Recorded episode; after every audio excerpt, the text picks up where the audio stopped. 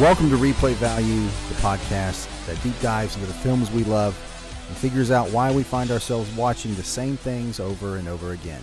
I'm your host, Phil, joined by my brother from the same mother, our co-host on the West Coast, Warren. We probably say this every episode, but this one is an exception. I know that you especially have been looking forward to covering this in one of our podcasts. Yeah, uh, one of my personal favorite movies, uh, a replay value titan. It's in my Fab Five, the godfather of superhero movies, Christopher Nolan's The Dark Knight.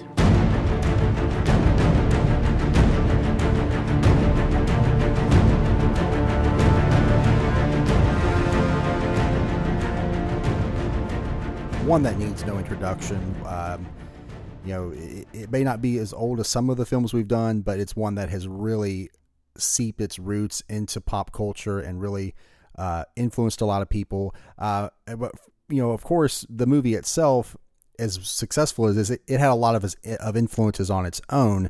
Uh, Batman, of course, the I P coming from comic books. Now, Warren, uh, you were really big into this movie for a while. What what what type of influences did Nolan take as far as whenever he began making this movie? Well, you know, one of the brilliant things about Nolan is he really gets down to the nitty gritty, the the the the steak and potatoes, the essence of what makes these characters stand the test of time. And you'll find that a lot of his interpretations, he s- tends to stay very close to the very first iteration of the character. Um, however, in this film, uh, heavy influences borrow from The Long Halloween, famous Batman comic, uh, where uh, it's a very, it's a, a story about Batman, Harvey Dent, and Commissioner Gordon working together before, you know, Harvey Dent becomes Two-Face. Uh, The Killing Joke is another heavy influence for this comic. And there are elements, and, and again, this is what I was saying, where, where Nolan really tends to to stay with the first iterations of the character from the very first Batman comic, which is Joker's first appearance back in nineteen forty. Uh, so Nolan is very true to the character in this film. I think you could argue maybe he wasn't with Dark Knight Rises. Maybe we'll talk about that another day. But in Batman Begins, and especially The Dark Knight, he, he's really true to Batman uh, and the characters. Uh, but those influences, uh, uh, those two comics really are the the, the heaviest uh, influences in the film. Uh, real quickly on the comic book influences, I just thought it was funny that you were so big into these this movie for a while that you actually, didn't you buy these comic books and read them yourself? Didn't you like...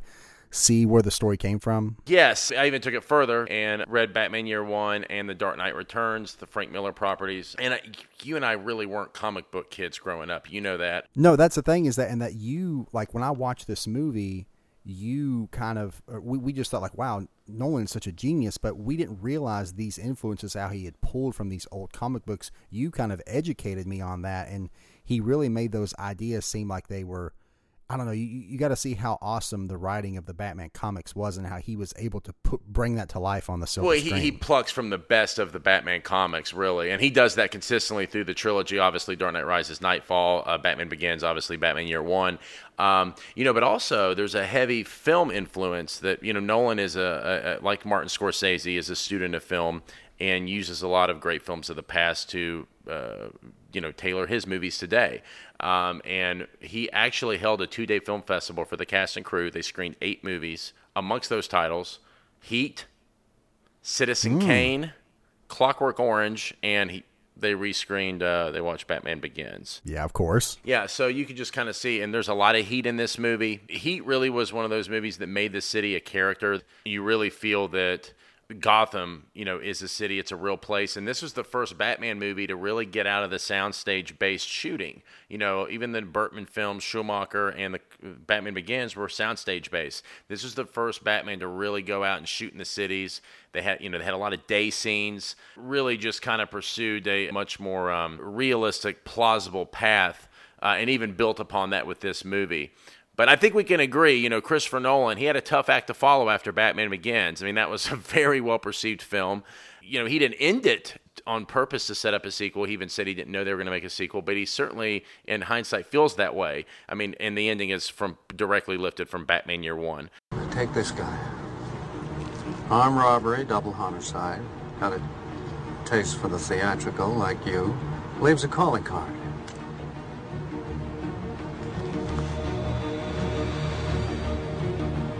I'll look into it. And again, you you don't have to necessarily, like we were saying earlier, is you don't need to see Batman Begins to appreciate this movie, and you don't need to know that there's a sequel. The ending is, you know, it is a very much a standalone movie, despite it being a sequel. You talk about Nolan's love for film and sound, and like you know, making the movie big by shooting it, taking it out of the the, the um, a soundstage, doing it like in a city, bringing the city to life, and everything. That kind of lended itself to the IMAX format and, mm. and his his um, preference in shooting the movie in this way, did it not? Oh yeah, and he one of the things he knew when they came back to make this the sequel, he, you know, to, to Batman Begins, and, and and I will say if you go back and watch Batman Begins now, it's much better with Dark Knight. I would just want to add that to uh, to what you were saying. Um, but Nolan knew early on, you know, he wanted to make this film bigger. He wanted to make it bigger and better than the original, uh, and IMAX was a great way to do that. So he knew early on he wanted to do the prologue scene with the Joker in full battle rattle makeup, with the bank, with IMAX cameras. So production and, and, and you know and the crew really had their work cut out for him right from the get-go. Um, as IMAX cameras, keep in mind, people at this point had been used for space documentaries, wildlife, you know, safari-type shooting document. It hadn't been used in a cinematic feature film before. It was cutting edge for him to do it at this time, and it kind of launched the era, like era of every big blockbuster action movie is in IMAX now. Now, didn't he preview the bank scene? Like, didn't he? Wasn't that in front of a film? You know, he did this something with Dark Knight Rises too, but didn't like he let people see that before a film? Like, yeah, it, I want to say, I think you're correct. I want to say six or seven months before the film. I know he did this with Rises. Uh, six or seven months before the film, he would put the pro uh, the prologue in in front of uh, another film that was completely unrelated to D C or the uh, the Batman films, and he would give you a little sneak peek there, and it would only play for limited time. So it was a really there were people who would pay to go see movies that they didn't even care about. They would go see the prologue and leave. Talk about building buzz for a movie. I mean, that is how you do it right there. Mm-hmm. I, um, just being able to see that IMAX. I mean, it, coming off especially uh, how good Batman Begins was, you're just like, fuck, yes, I want to see The Dark Knight. The the you know the introduction of the Joker. I mean, that opening scene, and we'll get to that later, is just ah, oh, it's perfect. Yeah. Um. Now, some other steps that Nolan took, um, as far as, um, influences and I guess leaps that he took on his own. One of the things that was kind of cool about this movie that changed a little bit with the production aspect of it is the new bat suit. Yeah, that was big. And I think we'll agree is by far the best bat suit we have seen on film. And he starts the movie with the old one from Batman Begins. So like you logically get to why Bruce Wayne, it's not just a new suit for the sake of having a new suit. Well, like, exactly. And and that's something a lot of movies did. You know, like look at Batman and Robin at the very end. They've all got the silver and black suits. We don't have any explanation with the nipples. For that. Well, both, all the suits they wore in that movie had the nipples. But that's true. Yeah, yeah. But uh, no, but you know, that's so great is like a lot of movies will just have their characters change costumes, no reason, and Nolan made it part of the story, and really... Well, they just want to sell a new toy. That's what it is. It's exactly. Merchandising. And, and, you know, Nolan even said they didn't have time to redesign the suit in Batman Begins. They just didn't have the time with production ramping up. So they took the time to design it. And instead of it being tied to rubber, they wanted it to be a functional, what you see is what you get. It is a real suit of armor. You know, it provides a protection. And more importantly, and this was the big thing, this was the first film where Batman could turn his neck. And they wrote that into the story, which obviously provided some great little comedic moment with uh, Lucius Fox. Anything else you can trouble me for? I need a new suit. Yeah, three buttons is a little nineties, Mister Wayne. And I always kind of make the joke now, like anytime like I, I sleep wrong and I have a crick in my neck and you really can't turn, you kind of like do the whole like shoulder swing. Yeah. Like you feel like you're Batman. Like I always make that comparison, like I'm Batman, you know? Yeah, exactly. How, if you go back and look at the older, even the Keaton, Kilmer, Clooney, Batman Begins, anytime they move, it's just like this very like uh, illogical how they would fight with that type of setup around their the, the cowl, you know? Mm-hmm. So. And really, to kind of piggyback off of that, that is one of the things that make this makes this movie so great, and the franchise Nolan's uh, trilogy of Batman, uh, The Dark Knight, is that every single technological tool and advancement that he makes, there is a logical story behind it mm-hmm. of why he would need to do something. The reason, like with the cell phone thing at the end, uh, with his, you know, some of his other gadgets, like. um, like the tumbler, like it being a military design. It's not just like, oh, I created a Batmobile, you know. It, and I know we mentioned Batman Begins earlier, and building on what you're saying, Batman Begins really was the film, and again, we'll cover that, but it takes the time to really explain everything. And you couldn't have Dark Knight without Batman Begins first. So the Dark Knight stays true to those consistencies that the world building did in Batman Begins. But we give this, at this point, we're so in with these characters in this universe, we don't need everything to be explained to us like it was in Batman Begins, because they've they've, they've earned our trust.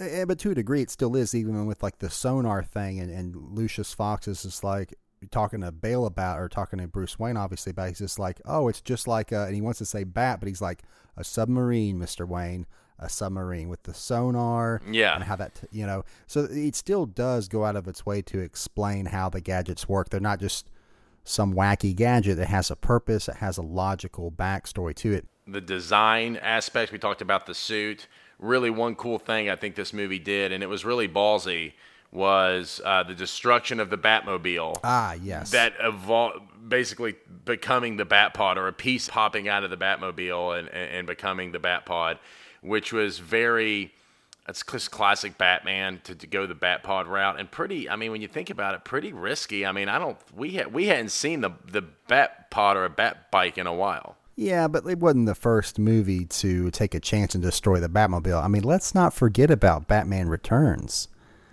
Whenever he uh, splits it apart so he can go through that alley. Oh, yeah. So cheesy. It's yeah. awful. You would think he would have some kind of Terminator two feature, you know, where the metal would go back together after it's apart, where maybe those pieces would find its way back to the Batmobile. It's really just a tragedy to leave it like a Batmobile hot dog. Yeah, it's... it's... that movie's... I mean, it, it kind of accents the cheesiness of those older Batman films when you see something... as masterful as the Dark Knight. I don't want to get too off track here, but there's just a great moment in Batman Returns where Michael Keaton, he's, he's in the Batwing, and this penguin flies by him and almost completely blows him up in the Batwing. And you could just, the, Michael Keaton doesn't say anything, but you could just tell his look on his face like, holy shit, if a penguin really just took me out. It, it was just such a great moment in that movie. Uh, I think we're going to take, I have to go back and watch yeah, that. We'll, and we'll, we may have to revisit the Burton uh, Keaton Warren, combo. You are you're such a huge fan of the Batman films, and I am too. But I can't rival you. I'm sure as if we do this podcast long enough, we'll do all the Batman films. We'll even do Batman and Robin, even the ones that don't have such a high replay value. Don't wait up, Al. Okay. Anyways. Uh, anyway, moving yeah. on. So I do want to get into. Uh, I want to talk about the Joker, and oh yeah, I mean, look, we could run through the whole gamut, but really, just like I guess the the pre-production decisions of the Joker, as far as um, the music of the Joker, the sound of him, how they approached, or how, you know, Nolan and Ledger worked together to create what is the iconic Joker that will, mm-hmm. the Michael Jordan of Jokers, if you will. Arguably the Michael Jordan of movie villains. I mean, you could argue yes. this is the greatest movie villain of all time, period. And, and Zimmer even said, you know, it's funny you bring up the the, the score. I mean, Zimmer... I mean, this score is on in my iTunes. I love this score. It's in my workout playlist. It's an amazing score. Zimmer, again, outdoes himself. But the sound of the Joker, and he even says this, was critical to the film.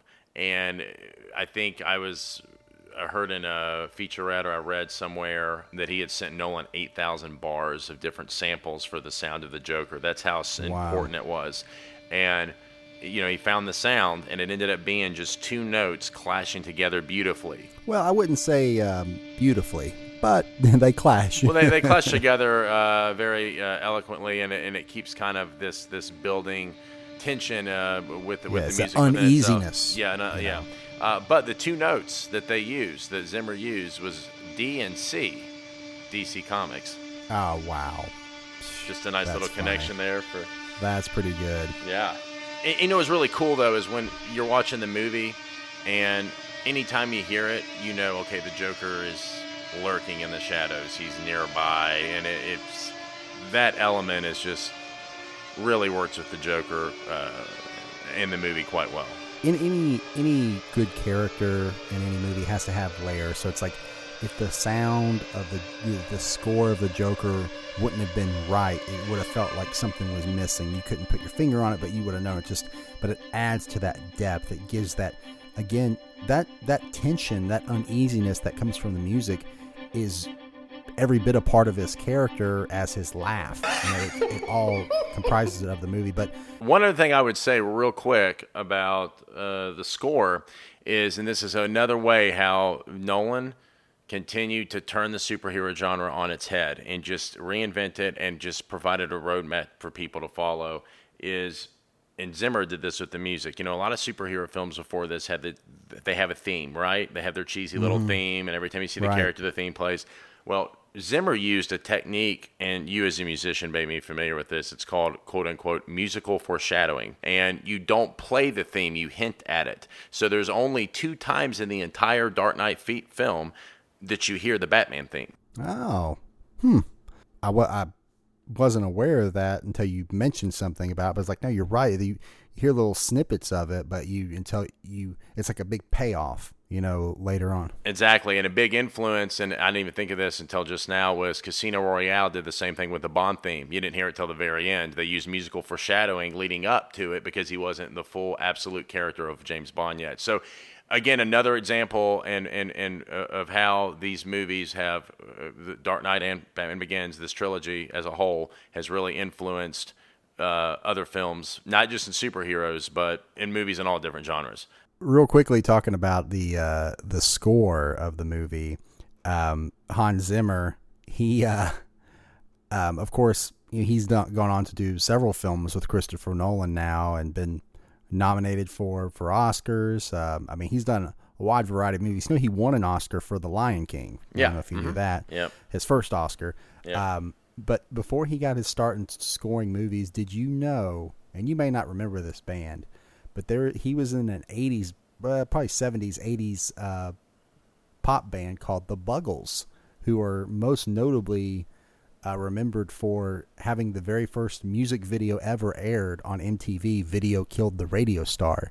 He was a keyboard player in that band. Did you know that? No, I did not. Wow, that's uh, that's pretty pretty freaking cool, isn't it? Yeah, I guess it's um, that's kind of crazy. He had that level of success. Yeah, you can see him in the in the video. So it's just kind of wow. I, I heard about the, I read that the other day, and I thought it was pretty cool. When it comes to production of a film of this magnitude, uh, we could talk about, you know, the production aspect of it for a whole podcast. But before we move on, I do want to mention that the stunts in this film were just on another level of how they achieved the mm-hmm. things that they that they did. And you got to really give credit. And, and, and Nolan's direction, it just is in every department. And like we talked about, the plausibility, the realism, the grittiness. You feel like this could happen in New York tomorrow, uh, the way he does it. Um, and they avoid its visual effects at all costs. I mean, if he can do it for real, he does it. And you've got the SWAT van going into the lake.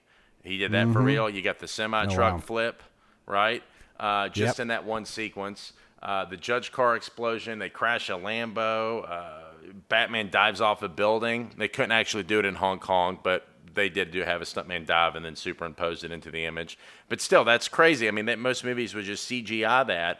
Um, and Bale, Christian Bale, the movie star, Christian effing Bale, stood on top of the I F C Tower two in Hong Kong, which at the time was the tallest building in Hong Kong, on the edge in the bat suit. He did that for real. Wow. That's badass. Yeah, Man, it is. That's cool. Yeah, and that's why you got to love Christopher Nolan. He's an old-school filmmaker. He does he does stunts. He builds sets. He uses film. He hires extras. He does it the way that it's been done since the great directors of yesteryear, you know, uh, from the twenties and thirties, Capra, Lean, et cetera. Yeah, and, and just to say, I mean, uh, one of his newer films, obviously we won't be doing it on replay value anytime soon, but Dunkirk, how many extras did he have on the beach uh, to, for the Dunkirk? I mean, he is, so he's not going to, he uses C G I as little as possible and wants to keep it grounded in reality. Okay, so let's move on to the year in movies for when this film came out. The Dark Knight, you know, it came out in July two thousand eight, in the summer, July eighteenth. It was the first comic book movie to gross a billion dollars. That sounds crazy today because there's been like, what, ten or fifteen? But it was the first one to crack a billion. Comic book movies? I don't know about that. There's, but there's been a lot of movies. Yeah, I think probably ten or fifteen total that have grossed a billion dollars. But to think that a movie was doing, a comic book movie was doing it back in two thousand eight is unfathomable. You know, this movie uh, made more in the first six days than Batman Begins did during its entire U S run. And awards, uh, which it obviously not only has had an influence on other movies, but had an influence on the Academy Awards, one would argue. Uh, it was nominated for eight Oscars, winning two Oscars, uh, one of which, of course, was Heath Ledger uh, for Best Supporting Actor. Iron Man also came out in two thousand eight. Which launched the Marvel Cinematic Universe. It's just kind of crazy. Both of these films came out in the same year. That's really, wow. And that's probably my favorite Marvel movie, honestly. That and the first Avengers. That, I, I really no. like. I really like the first Iron Man. It's really good. Um, Wall-E came out that year.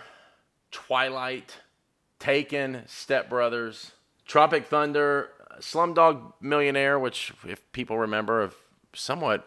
I mean, I think in hindsight, probably not a great winner for Best Picture, but it did was win the not Oscar. A great winner. No, and of course, two thousand eight. We got to give a shout out. Was the year that Breaking Bad premiered on television. Ah, nice. Yeah. So it's a uh, man. Just it was really kind of a pivotal year in movies and, and in television. And and just real quick, talking about Robert Downey Junior He was nominated, I believe, for Tropic Thunder. Probably would have won if it wasn't for.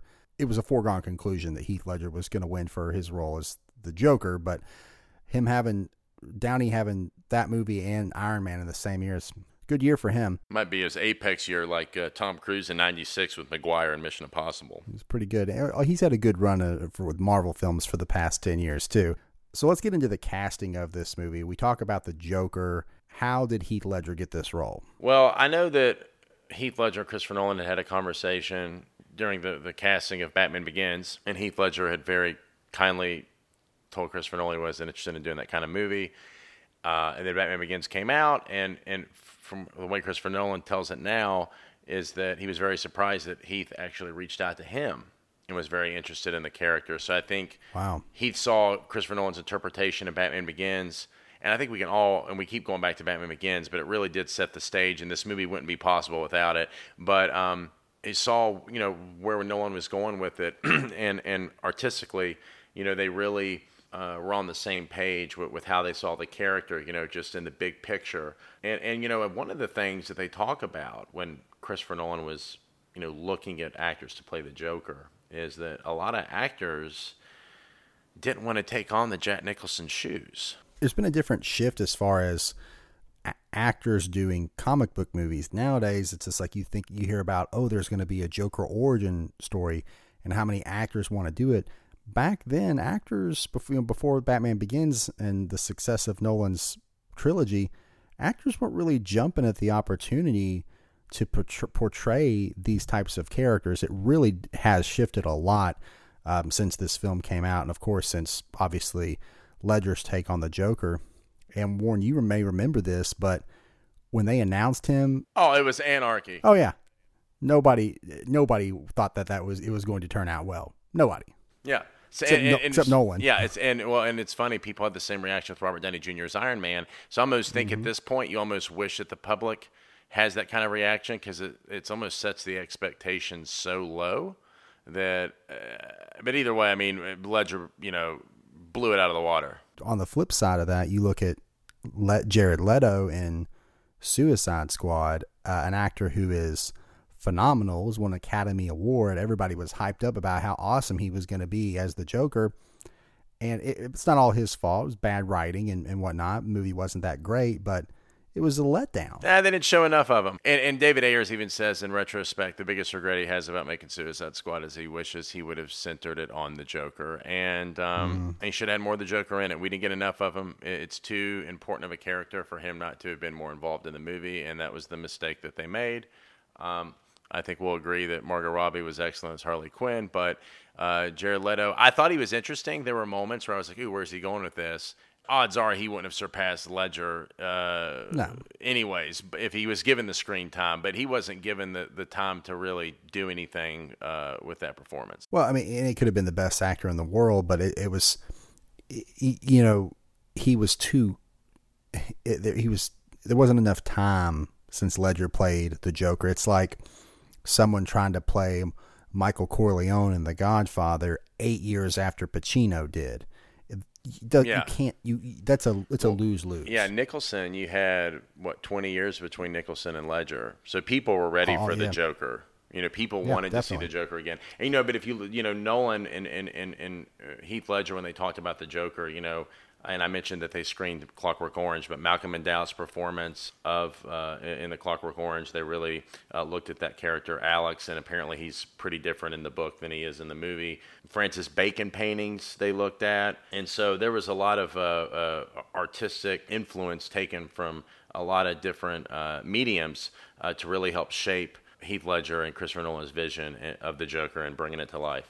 As far as the other actors go, we don't want to spend uh, any time talking about the main cast members from Batman Begins. We want to focus more on the ones that were new to The Dark Knight. And, you know, we can't really talk about that without discussing the recasting of Rachel Dawes Rachel! from Katie Holmes to Maggie Gyllenhaal. Um, a lot of buzz about when this happened, why it happened. Warren, um, I know you, you've got the backstory on this. Why exactly did Maggie Gyllenhaal get this role in this movie? Well, Katie Holmes was offered the part. Uh, we're, there's a couple different stories that have been floated around. One is that she opted to make a movie with Queen Latifah instead. I believe it's called Money Talks. I could be wrong. And then the other story is that she was married to Tom Cruise at the time. He had her locked in the house, wouldn't let her leave. The story that I heard was that, I don't know if it was religion or her, like some actors, like I think um, there's, I wanted to say Will Smith, but there are some actors out there that don't want to be cast in a movie where their character dies. And some rumors is that she saw that, you know, Rachel Dawes, that the character dies in the script, and it was a deal breaker for her, and that's why she backed out of the film. Hmm. I don't know if that's true. It's what I've heard. I had not heard that. That's interesting. Um, now, they did look at a handful of great candidates to replace her, uh, Rachel McAdams, Emily Blunt, uh, before they settled on Maggie Gyllenhaal. And, you know, for continuity purposes, as great of an actress as Maggie Gyllenhaal is, and she is really good. I have not seen her ever be bad in anything.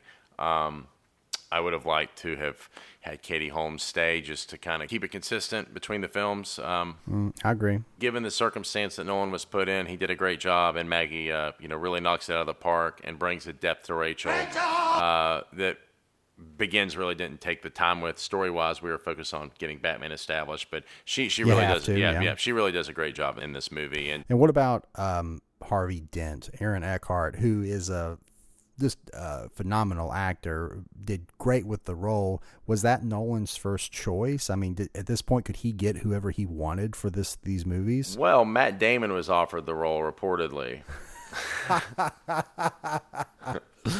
Oh, yeah, my God. Yeah. yeah. Um, okay. I'm I'm sorry to laugh, but yeah, I mean. Uh, they looked at a lot of people here. Um, now, I do know, you know, speaking, we already talked about the Joker, but I do know Heath Ledger was Christopher Nolan's first choice for the Joker, and I know Christian Bale was the first actor he met with to play Batman for Batman Begins. Um, so that has happened in the past with Nolan before. However, that wasn't the case with Two-Face. Apparently, Liv Schreiber, Mark Ruffalo, Ron Phillippe, and Hugh Jackman were in contention uh, before Aaron Eckhart was cast. Nolan hmm. saw him uh, in a film, Thank You for Smoking. Yes. Really entertaining movie. It's a great film. Yeah, and thought he'd be perfect for Dent.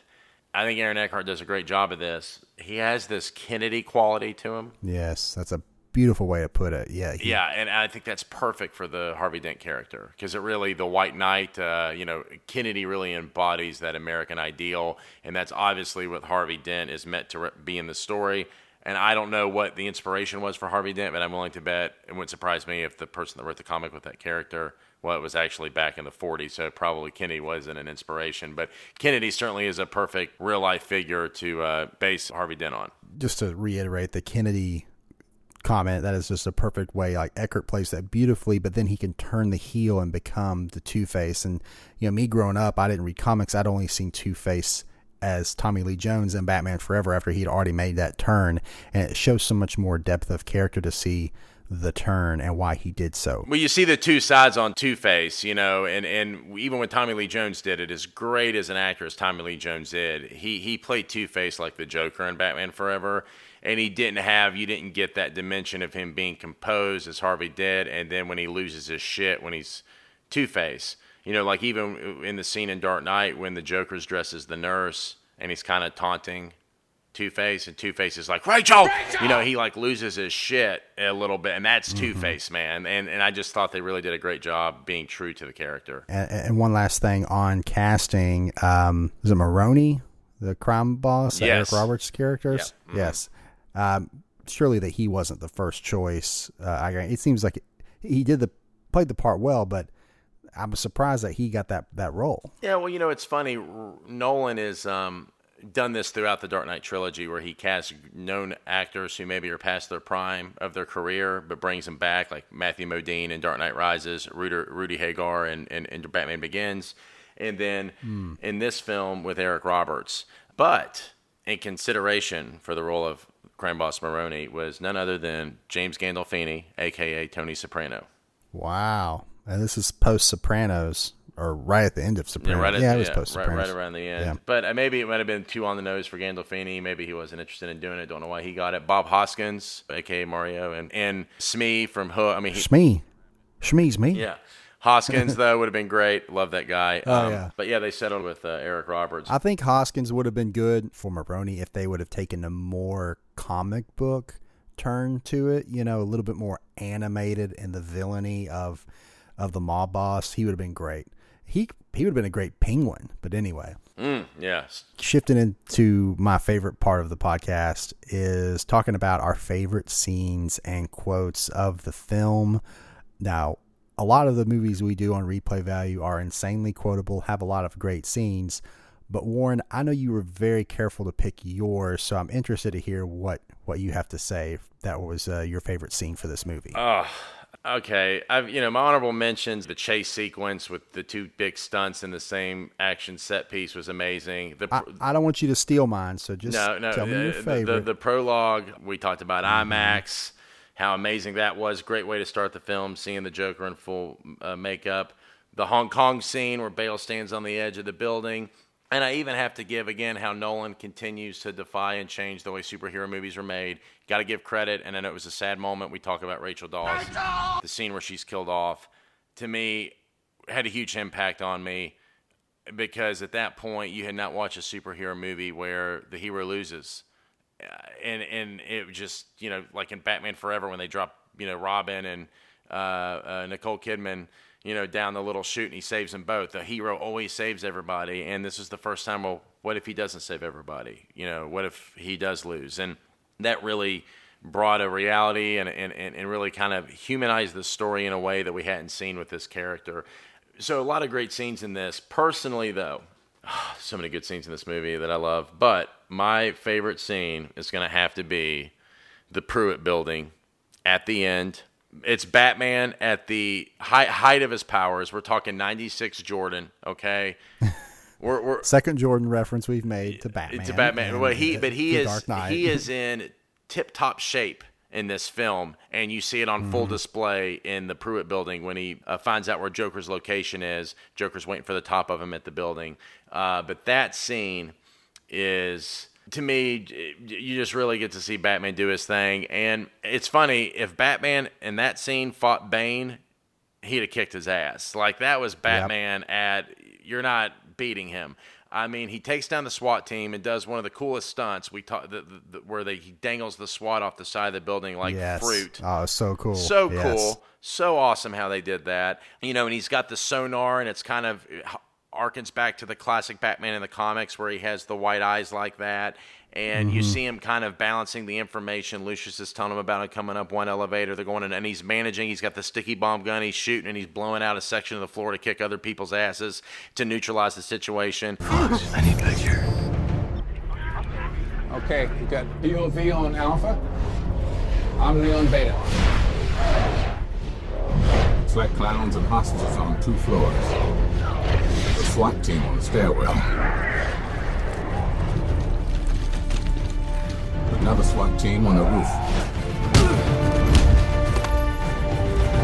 Look up. See those bad guys on the floor above? They're waiting to ambush the SWAT team coming up the elevator. sixty seconds.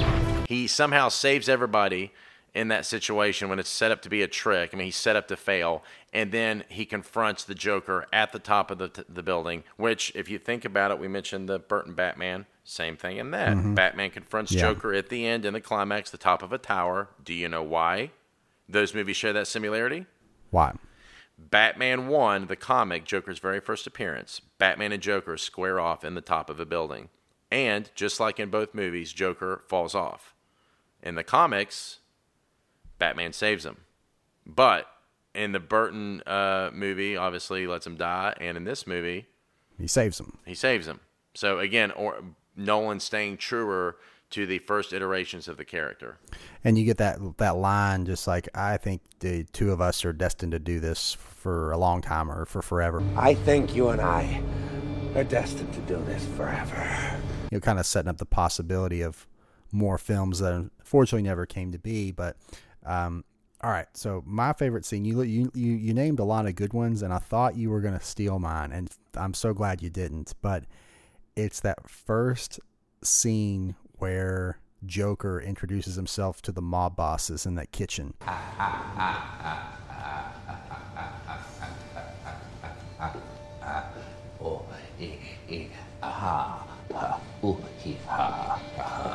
I thought my jokes were bad. And he comes in and he's like, you want to see a magic trick? And ta-da, it's gone, you know, and just the whole... um. It, the whole this, that entire exchange, you know, there's so many good lines that he has in there. He's like, "You think you just come in here and and you know take all our money?" Yeah, you know, it just very matter of factly, uh, and, the, and and even it's, it's just the subtleties of the character he shows. Like, and Warren, you and I have talked about this, but whenever he leaves and he's like holding the. The, tr- the the string on the grenades, and he kicks back the door, and then like yeah, those are the movements from like the comics and and and, yes. and the Super Friend character, or the, the, like he would. They did their homework, man, and even like with the close ups of the G N C, which Nolan or Heath Ledger shot himself. Nolan let him direct them. You you when the way Ledger smiles with his teeth, it has the iconic shape of the Joker smile. Like there's they're very detailed in in, in how he moves. Uh, how he holds things and how he expresses himself. It's, again, very, very true to the character. And, and my honorable mention would be another Joker scene whenever um, the mob boss, one of them is like, you know, five hundred thousand dead, a million alive or whatever he says. And then he goes into the guy's, uh, you know, club or his whatever pool hall, his bar, and he has himself in the bag to make it think like he's dead. And then he pops out with a knife and tells the story of how he got the scars. I want to know how I got these scars. My father was a drinker and a fiend. And one night, he goes off crazier than usual. Mommy gets the kitchen knife to defend herself. He doesn't like that. Not one bit.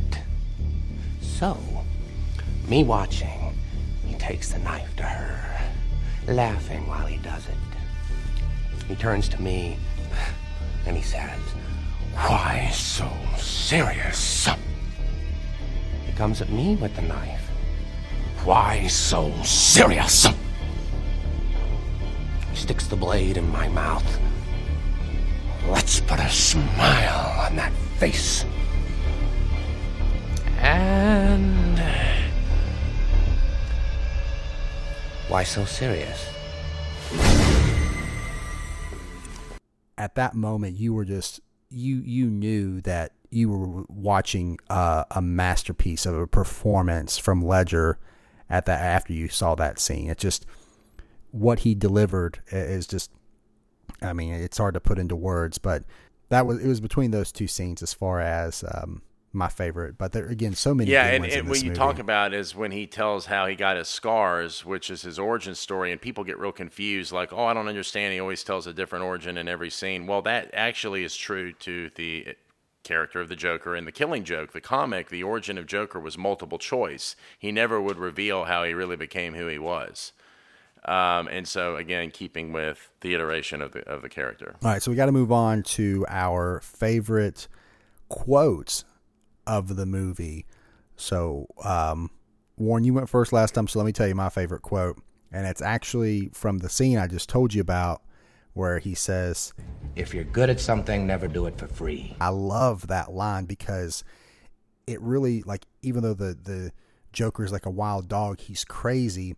You can see the wheels turning. He has a motive. For all his speaking of not having a plan, he's a very calculating, albeit crazy and chaotic, but a very oh, calculating criminal. He's super. I mean, he's. Uh, I mean, the way he bre- gets caught on purpose at the M C U and breaks out. I mean, the way he put together that whole plan. I mean, he's very elaborate in his plans with the two fairies at the end. Uh, that guy is uh, very, very smart um, as a character in this film. I mean, there's some things he does. You're like, wow, how did he, you know, get that, get ahead like that? Um, my favorite quote. You know, the funny thing with this movie is, and this really speaks to Nolan's greatness, is it has a little bit of everything, and, and kind of like, you know, and they talk about this, like the Raiders of the Lost Ark movie would have a gag in there, but it was by no means a comedy movie. It would add levity to a, a, a movie that was maybe serious or dark or had, you know, moments that were heavy. And I think we'll agree Dark Knight is a serious movie, serious action film, dramatic at times, but some of the best quotes in this movie are to lighten it up a little bit and to make it a little more enjoyable to watch. And the Joker and Alfred, to me, are the two scene stealers when it comes to great mm-hmm. quotes. They get all the good ones. Oh, yeah. You know, oh, oh you yeah. get mauled by a tiger. or uh, uh, you could... Oh, you can take the Batpod, uh, uh, the Lamborghini, much, much, much more subtle. Yeah, he's got all the good little one-liners. The Joker uh, has, uh, you know, why so serious? Um, you know, Harvey Dent, you either die a hero or you live long enough to see yourself become a villain. Batman has no limits. I'm not. I'm not wearing hockey pads. You know, there's a lot of good ones. Okay, okay. okay. But, but, yes, but, but, but, my. If if I've got to pick one, I believe whatever doesn't kill you simply makes you stranger. Because that is the introduction of the Joker, and it's a super. It's a tight close up of his face. We have not seen this character before, and we're like, holy shit! As Kevin Smith says, this is not your father's Batman.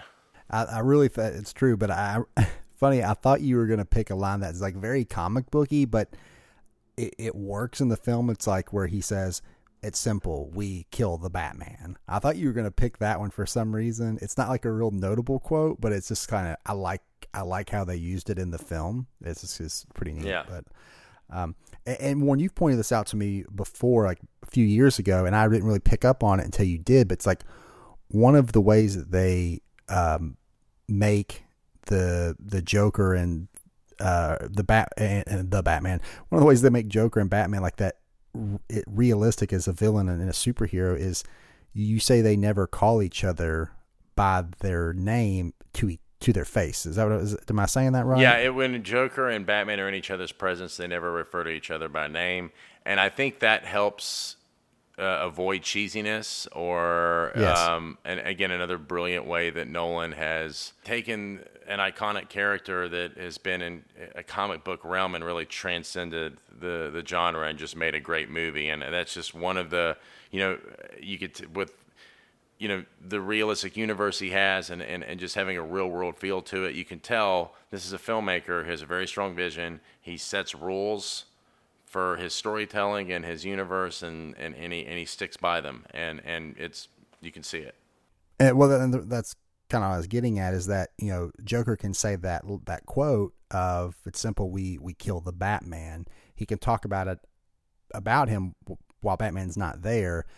And it doesn't sound cheesy, but if he were to say, I'm going to get you, Batman, or you'll never catch me, Batman. It's like it automatically makes it campy. It's just brilliant that Nolan recognized that when they were working on the script for this. Mm-hmm. So um, getting past quotes, favorite scenes, uh, if this movie were to be made today, and I know it's hard to believe it's ten years old, but if it were coming out in twenty eighteen, Warren, um, who would you cast in it today? Okay, well, I know when we talked about the casting of the film, we didn't talk about the main characters because we're going to be covering it in Batman Begins. However, this is a different movie than Batman Begins, so when it comes to casting it, I am going to fully cast the main characters.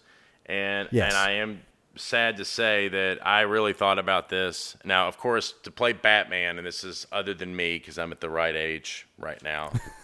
so, other, other than me, which I think I would be perfect. I'm just putting that out there, Warner Brothers. um, And I really am kind of ashamed of this choice because it feels lazy, but I want everyone to know I really did think about it, and I really thought about all the different actors out there, and when I thought about it... Christian Bale. No, that's a good guess. I almost went there. He should just take the role back. I figured you would. But I think about it, I'm like, Jake Gyllenhaal, man. I, I just, with the actors that are out there, at the and the age, you kind of need him to be about that age in his thirties mm-hmm. right now yeah. um, to do a franchise. So I got to go Jake Gyllenhaal as Batman.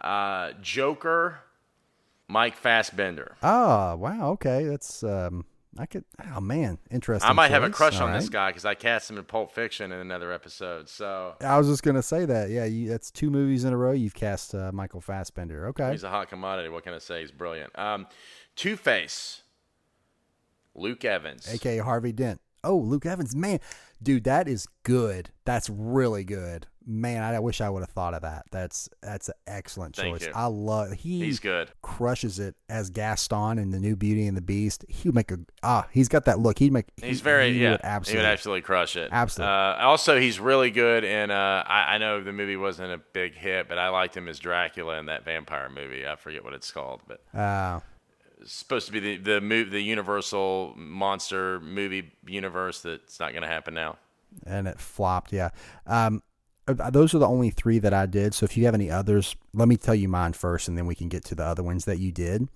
Um, for Bruce Wayne slash Batman, I had a little old, but Oscar Isaac. Yeah, I almost yeah. went with Oscar Isaac. Wow, before I yeah. settled in with Jake. Uh, I'm going to skip Joker, and I'll tell you, and I'll do him last. But for Harvey Dent, again, a little older, but he plays young, and I just think it'd be hilarious to see him in this role, and I think he would actually do well. Uh, Tom Cruise. Mm, I think he could do that. Yeah, he might be a little too old. I think we're forgetting that because we just saw American Made, he played a thirty-five-year-old. We forget that he's actually like almost sixty. But yeah, um, he's in his fifties. You know, it's he, funny. The he, reason he, I the reason I didn't cast Oscar Isaac is because I felt he was too old. That's the only reason I didn't pick him. Yeah, this would be, yeah, I mean, and these might be better choices for The Dark Knight Rises when the characters are a bit older. And then for the Joker, and this is this is really a, a bold choice, but I, I I had to do it. Um, as the Joker, I would pick uh, Gary Oldman. You're an idiot. No. You can't do that. He's Commissioner Gordon. I, yeah, I know you say he's Commissioner Gordon, but like, we're no, doing it now. No, no, no. Here's he, the thing. Joker listen, Joker is usually mid-forties, and he's usually know, a little older than Batman, and they already made him really young for Heath Ledger in his twenties. I don't I think you can go Gary Oldman. I, listen, I know I, you can say all that you want, but I just think that Gary Oldman, he is he is like the most chameleon of chameleon actors.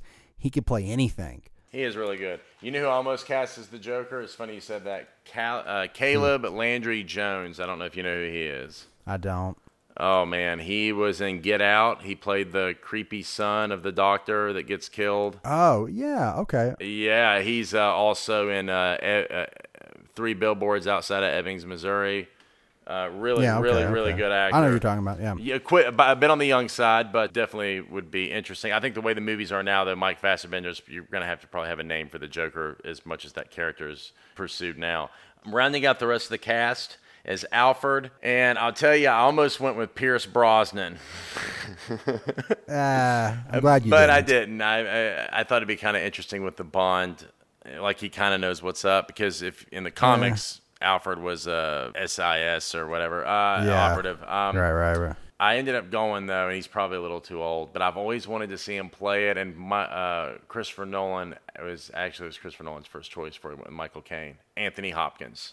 Okay, little, yeah, right, a little old, but um... but you got to think though. Here's what I was thinking: this motherfucker, and I'm not talking about Anthony Hopkins. I'm talking about Alfred Pennyworth. This motherfucker has been around in the Wayne family, walking around that house for at least forty to fifty years because he was working for the Wayne family before Bruce was even born or when he was really little. And Bruce is thirty or forty. So you got to think, I mean, Alfred, if anything, mm-hmm. they're making him a little too young in the movies. That motherfucker would be having trouble getting around the house. You remember, remember Michael Goff?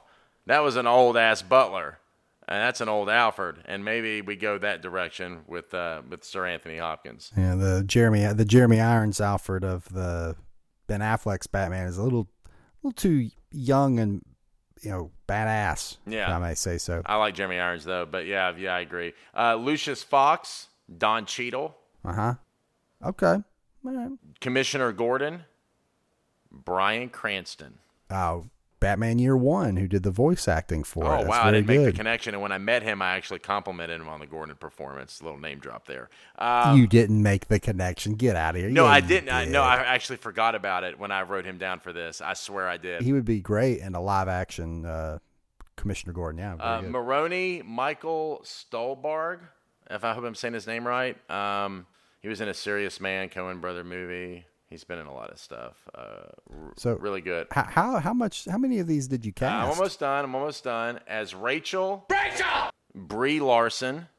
Very yeah. Okay, that's very good. I like it. I and like as it Mayor Eyeliner, I mean, excuse me, Mayor of Gotham. I thought about that yeah. when I was watching it. Oh my gosh! Week. I was like, is he wearing guy liner? Yeah. He is. Yeah. yeah. Um, Sam Rockwell. Because I think it's a sleazy city, and I know Sam Rockwell is an All-American like Harvey Dent, but it feels like he would be – I feel like he'd play a really good sleazy mayor of a sleazy city. Yeah, he, he like Matchstick Men style, he's got a little sleaze under the surface. He does. Yeah, yeah, for sure. Very good. Yeah, okay. I like it. I like it a lot. I like it a lot. Again, it wasn't that long ago but since this movie's come out, but if it came out in twenty eighteen, Warren, do you think it would be more or less successful than it was then? No question. More successful. I feel like the environment for this type of movie is ripe as ever because there wasn't really like a huge demand for these type of movies when this one came out, but now it's like people live off, you know, the Marvel films and and even, you know, we really want the D C movies to be good, but that's why if this movie did come along now, it would it would be highly acclaimed and beloved by all. It would be hailed as the savior of D C films. Yeah, it would. Because people would be clamoring for a great Batman film after having to watch. I don't think Justice League is bad as people say it is. I don't think it's by it's any not. means good, but it's not bad. But Batman versus Superman's bad. Man of Steel's decent. Um, anyway, that's a story. That's a podcast for another day. But I do feel like Dark Knight would definitely would make more money. It would be more successful, and with The, it, them having ten Best Picture Oscar nominees now, I most certainly feel like it would be nominated for Best Picture as it wasn't in two thousand eight. I don't know if it would be a billion dollar movie coming off the heels of the bad taste in the mouth that everybody has from the current D C films. I think it would maybe, I, I, I don't know, people might be a little tepid to go into it with because the mar- the market well, for superhero films is so oversaturated right now. It depends how you want to answer the question. Is if Batman Begins came out three years before this movie today, people it would have a built-in credibility and people would be clamoring to see it. Because I remember when Batman Begins ended, I was like, "Oh, I want to see more of that." Like you'd almost have to you'd almost have to undo the current D C mar- movie universe and say Batman Begins occurred in its place just ten years later. In that case, yes, this film would be one of the most successful films of all time. So before we do finish up with the legacy of the movie, how it's permeated into pop culture, one segment I want to introduce to the podcast for these movies is fan theories. You know, a lot of the movies now have, because they are so, um, so much of a talking point in pop culture, fans get together and they try to think of things that maybe the director didn't have in mind. Everyone knows what a fan theory is. So I want to talk about some for The Dark Knight. Um, Warren, you know, you may or may not have heard some of these. I know you were real big into the movie. Mm-hmm. First, the first one is that Joker is uh, ex-military, that he is a war veteran. It's a very, very popular theory. Um, and there are some hints at it throughout the film that, you know, the skills that he shows, you would almost expect from someone that is a war vet or a you know, combat veteran or special ops. He is very tactical, how he plans complicated heists, the jailbreak. He's proficient in fighting with weapons, including like R P Gs. He knows how to use explosives very well. So there are some things in there um, during the Batman. Mm. Real quick, I, I'm not done yet.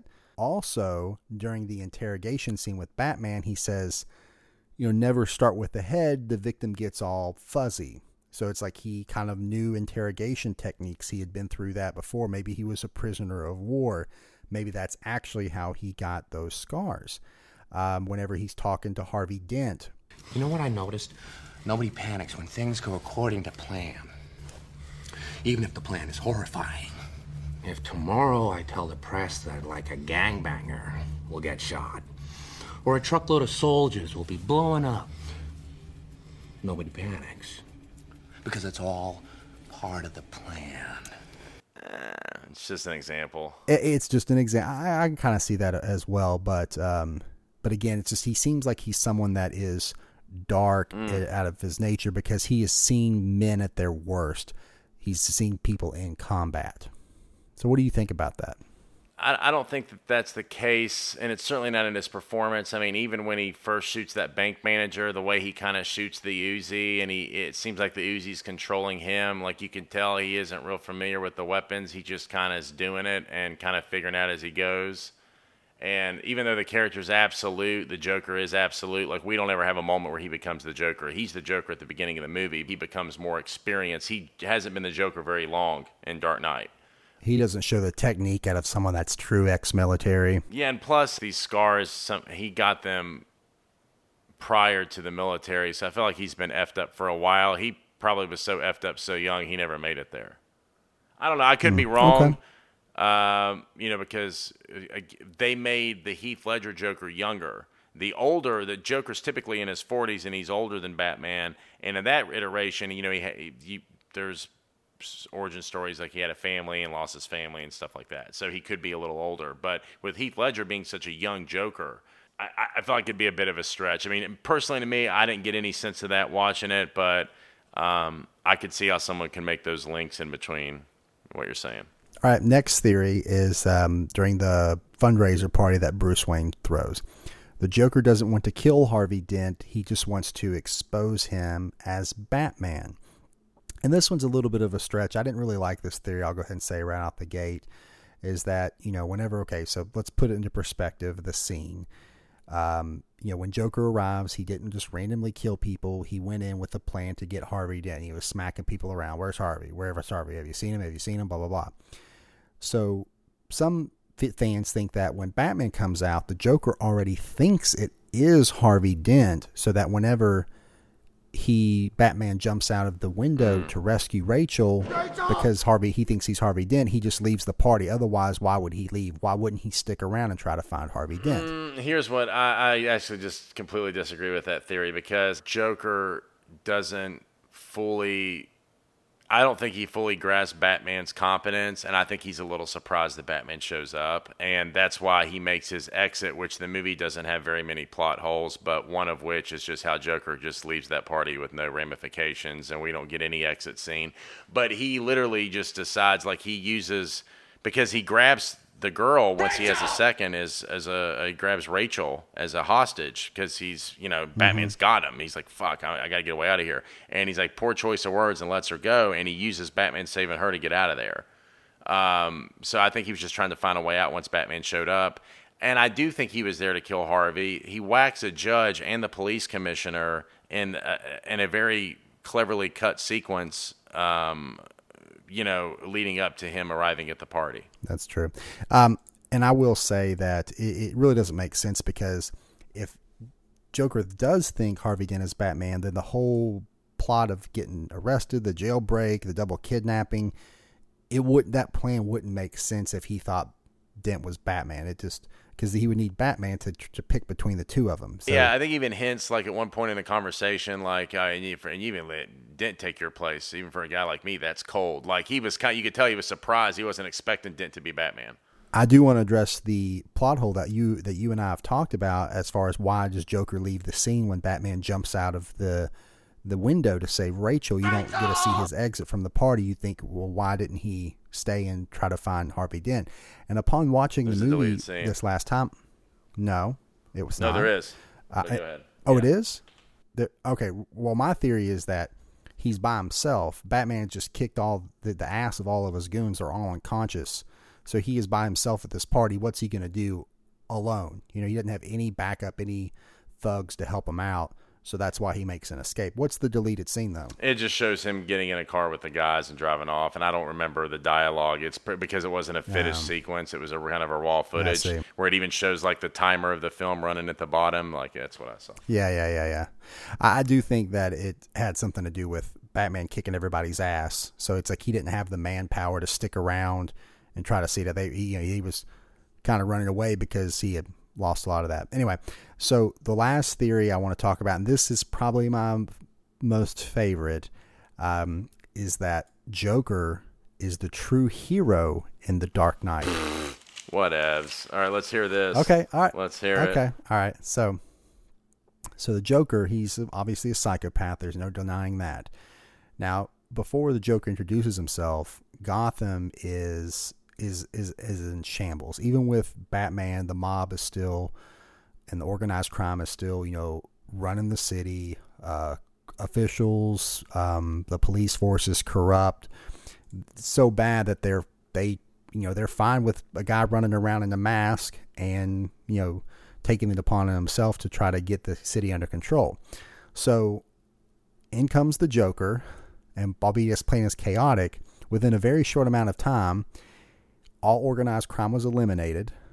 Um, the corrupt officials, they're either imprisoned or dead. And Batman, the vigilante, he left. He went into hiding. So it's just like, if you think about it, and all of that was a result of what the Joker did. And he says he's not a man with a plan, but he predicts Lau is going to take the money and try to extradite himself to Hong Kong, but he knows Batman will get him.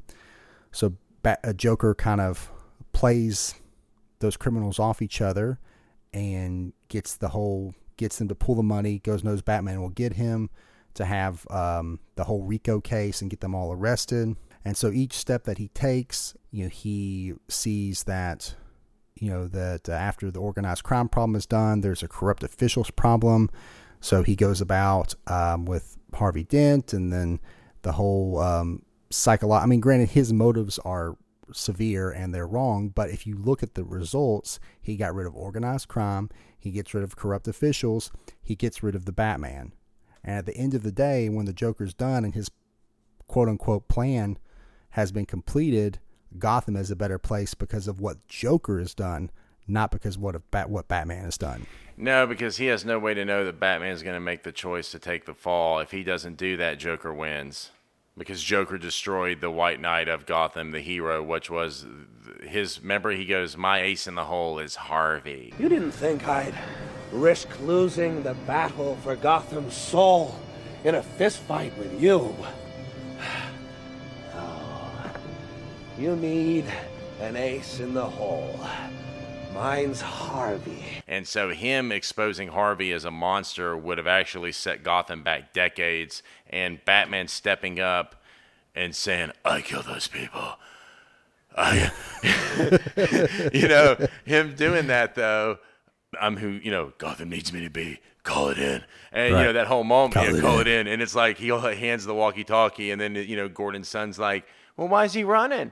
He didn't do nothing wrong, you know, that whole thing. So I think that in itself kind of debunks it, because Joker couldn't predict that Batman would have went to those extreme lengths to kind of, in a way, lie, which is revealed to be unethical later. So Batman really kind of went bad cop there. Okay, I mean, again, it's just a fun fan theory. I mean, I agree that there's no legitimacy to it, but... No, they're fun. They're fun little theories. It's funny that people find a way yeah. to cook up these little theories, and they're fun to talk about, yeah. but... um They are. And I do think some little ones probably have some legitimacy, but uh, I don't think that one does. It's tough. It's tough to pawn the Joker off as the hero. So, all right, moving on. Finally, we're going to end with the legacy of this film. Um, uh, first, of course, uh, we talked about this a little earlier, but I think the biggest influence it's been it uh, how it has impacted other comic book films. Wouldn't you agree? Yes, this film is considered the Godfather. I may have already said that. I'll say it again, because it's it is literally the Godfather of superhero films. Absolutely. It sets the standard in a way the Sopranos did for television. There are certain things that really are, are set the bar, and The Dark Knight did that. In a way, it transcended the genre for the first time. It wasn't just a great superhero movie. It was a great film, and it is a great film. One that you said... you know, we talked about probably should have been nominated for Best Picture. Absolutely. Would have if it was, if it had come out, you know, in, you know, this year, it would have. But back then there were only five nominees for Best Picture. This one was notably snubbed But what happened the very next year, Warren? Uh, the Academy actually upped the amount of nominees from five up to as many as ten per year. One of the biggest arguments being the Academy was becoming irrelevant because the biggest and best movies weren't being acknowledged. And um, in fact, it wasn't just Dark Knight. Dark Knight gets a lot of credit for this, but Wall-E was also snubbed. Many people felt like that should have been nominated as well. It's true. Um, and that's why we said we felt like the movie would have been more successful today, because there's certainly, you could argue, this movie uh, would be nominated uh, today if it were to come out. It would certainly be in contention, no question. I one hundred percent agree. I, it absolutely would have gotten one of those ten slots. If you know, I know it's up to ten, but it felt deserving in a year that only had five nominees. Um, so, yeah. Most definitely. Going back to the comic book influence, though, I wanted to say that, um, you know, we're in an era where there are so many big comic book films coming out every single year. Um, and it, this started in the same year that The Dark Knight came out, with Iron Man launching the Marvel Cinematic Universe. But I would say, as much as it helped the M C U, I think that in the long run, Nolan's Dark Knight, and of course Dark Knight Rises and the trilogy, totally actually hurt the D C universe. And you may agree with me, but um, I'm hoping, I'm sure you will, but you think about it, Man of Steel came out not too long after that, and because of the success of Nolan's Dark Knight, that kind of grittier, realistic tone, Superman or Man of Steel was much darker than it should have been, because you felt like they were trying to continue that type of tone mm-hmm. in the movie, don't you think? Yeah, absolutely. And Nolan did have his fingerprints on the Man of Steel story. He wrote the story with David Goyer when they ran into a writer's block writing The Dark Knight Rises. They couldn't figure out how to end the trilogy. Then they figured out Superman in the middle of writing. So they went to Warner Brothers with the idea, and they greenlit the, the movie. And there's some cool things they did with Man of Steel. And of course, that's another podcast for another day. It has some realistic reactions the world would have to an alien showing up. But movie certainly got some issues, and I think you nailed it on the head. It, Batman is a different character than Superman. You shouldn't approach those properties in the same tone. Yeah, and then that, and that kind of continue with the whole, it's like once they committed to Man of Steel, they felt like that was going to be the launch point of the Justice League and the other D C film universe, and that it kind of just stayed with it. You know, even with Batman v Superman, it's just like, it was a little bit better, but it really hasn't started to fix itself and kind of get it... Um, the new D C films kind of get rid of that, that Nolan um, mm-hmm. influence until, like, I'd probably sure. say Wonder Woman that came out last year. But it really, I think, kind of as good as that, as excellent as The Dark Knight is, it kind of set the D C universe back for what they wanted to do, because they didn't really have a plan like the M C U has. They tried to use The Dark Knight as a blueprint, and it really just was never going to work. It yeah. was meant for Batman. Batman is a Marvel film stuck in the D C universe. Sure, absolutely. And, you know, but the Dark Knight film really was influential in superhero films in terms of a serious tone, not being cheesy, making him, you know, a little more plausible, uh, having character arcs, and, and there being an anti-hero, the rise of the anti-hero. And even we talked about how it killed off Rachel Dawes, and, like, there's just, you know, they didn't mention each other's names in each other's presence, uh, or refer to each other by name or title.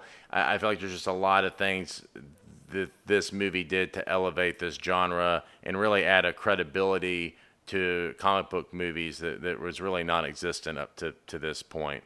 Yeah. Um, real quick before I close, Warren, did you want to mention anything else uh, about no, Legacy? Uh, that does wrap it up, but I, I did have kind of an interesting fan theory that I, I, I forgot to mention, and it's kind of my theory about the movie when you watch it, and you may... Um, may or may not have caught this, but especially in two thousand eight, that time of, you know, the the uh, a war with uh, Iraq and Afghanistan, uh, the war on terrorism is really at full heat, and a lot of people made the correlations and connections that the United States was Batman and Al-Qaeda was Joker. Holy Christ. Because, you know, Al-Qaeda represented chaos and, you know, you just want to watch the world burn, and the Joker very much was like that, and Batman kind of is the hero that works in the shadows. He does right, he means well, but sometimes he'll do a necessary evil for the greater good. Hmm. Anyway, it, it runs kind of deeper than that, but certainly when you watched it, I remember back then people really kind of did pick up, up on those themes, like to what lengths do you go to stop terrorists? You know, how far do you go to stop this man. Remember at the end with the sonar concept, at the time they were talking about like surveillance with the N S A, the whole Edward Snowden thing. Like at what point, how, how much do you violate people's rights to protect them? Some men aren't looking for anything logical, like money. They can't be bought, bullied, reasoned, or negotiated with. Some men just want to watch the world burn. And well, I think that's part of a movie that is with as great a script as that it has, is that you look into it and you're going to find, you're going to be able to see themes that you compare to real life. Even if there was unintended by the director and the writer, there are going to be those correlations. And you explain that it makes sense. I don't think that was by design, but it absolutely can be a representation of that. Well, that is going to do it for this episode of Replay Value. Thank you so much for listening. Please rate and subscribe if you haven't already. That does help us out a lot, and we greatly appreciate it. Remember to download new episodes every other Tuesday. Thanks again. We'll see you next time. Bye! Bye.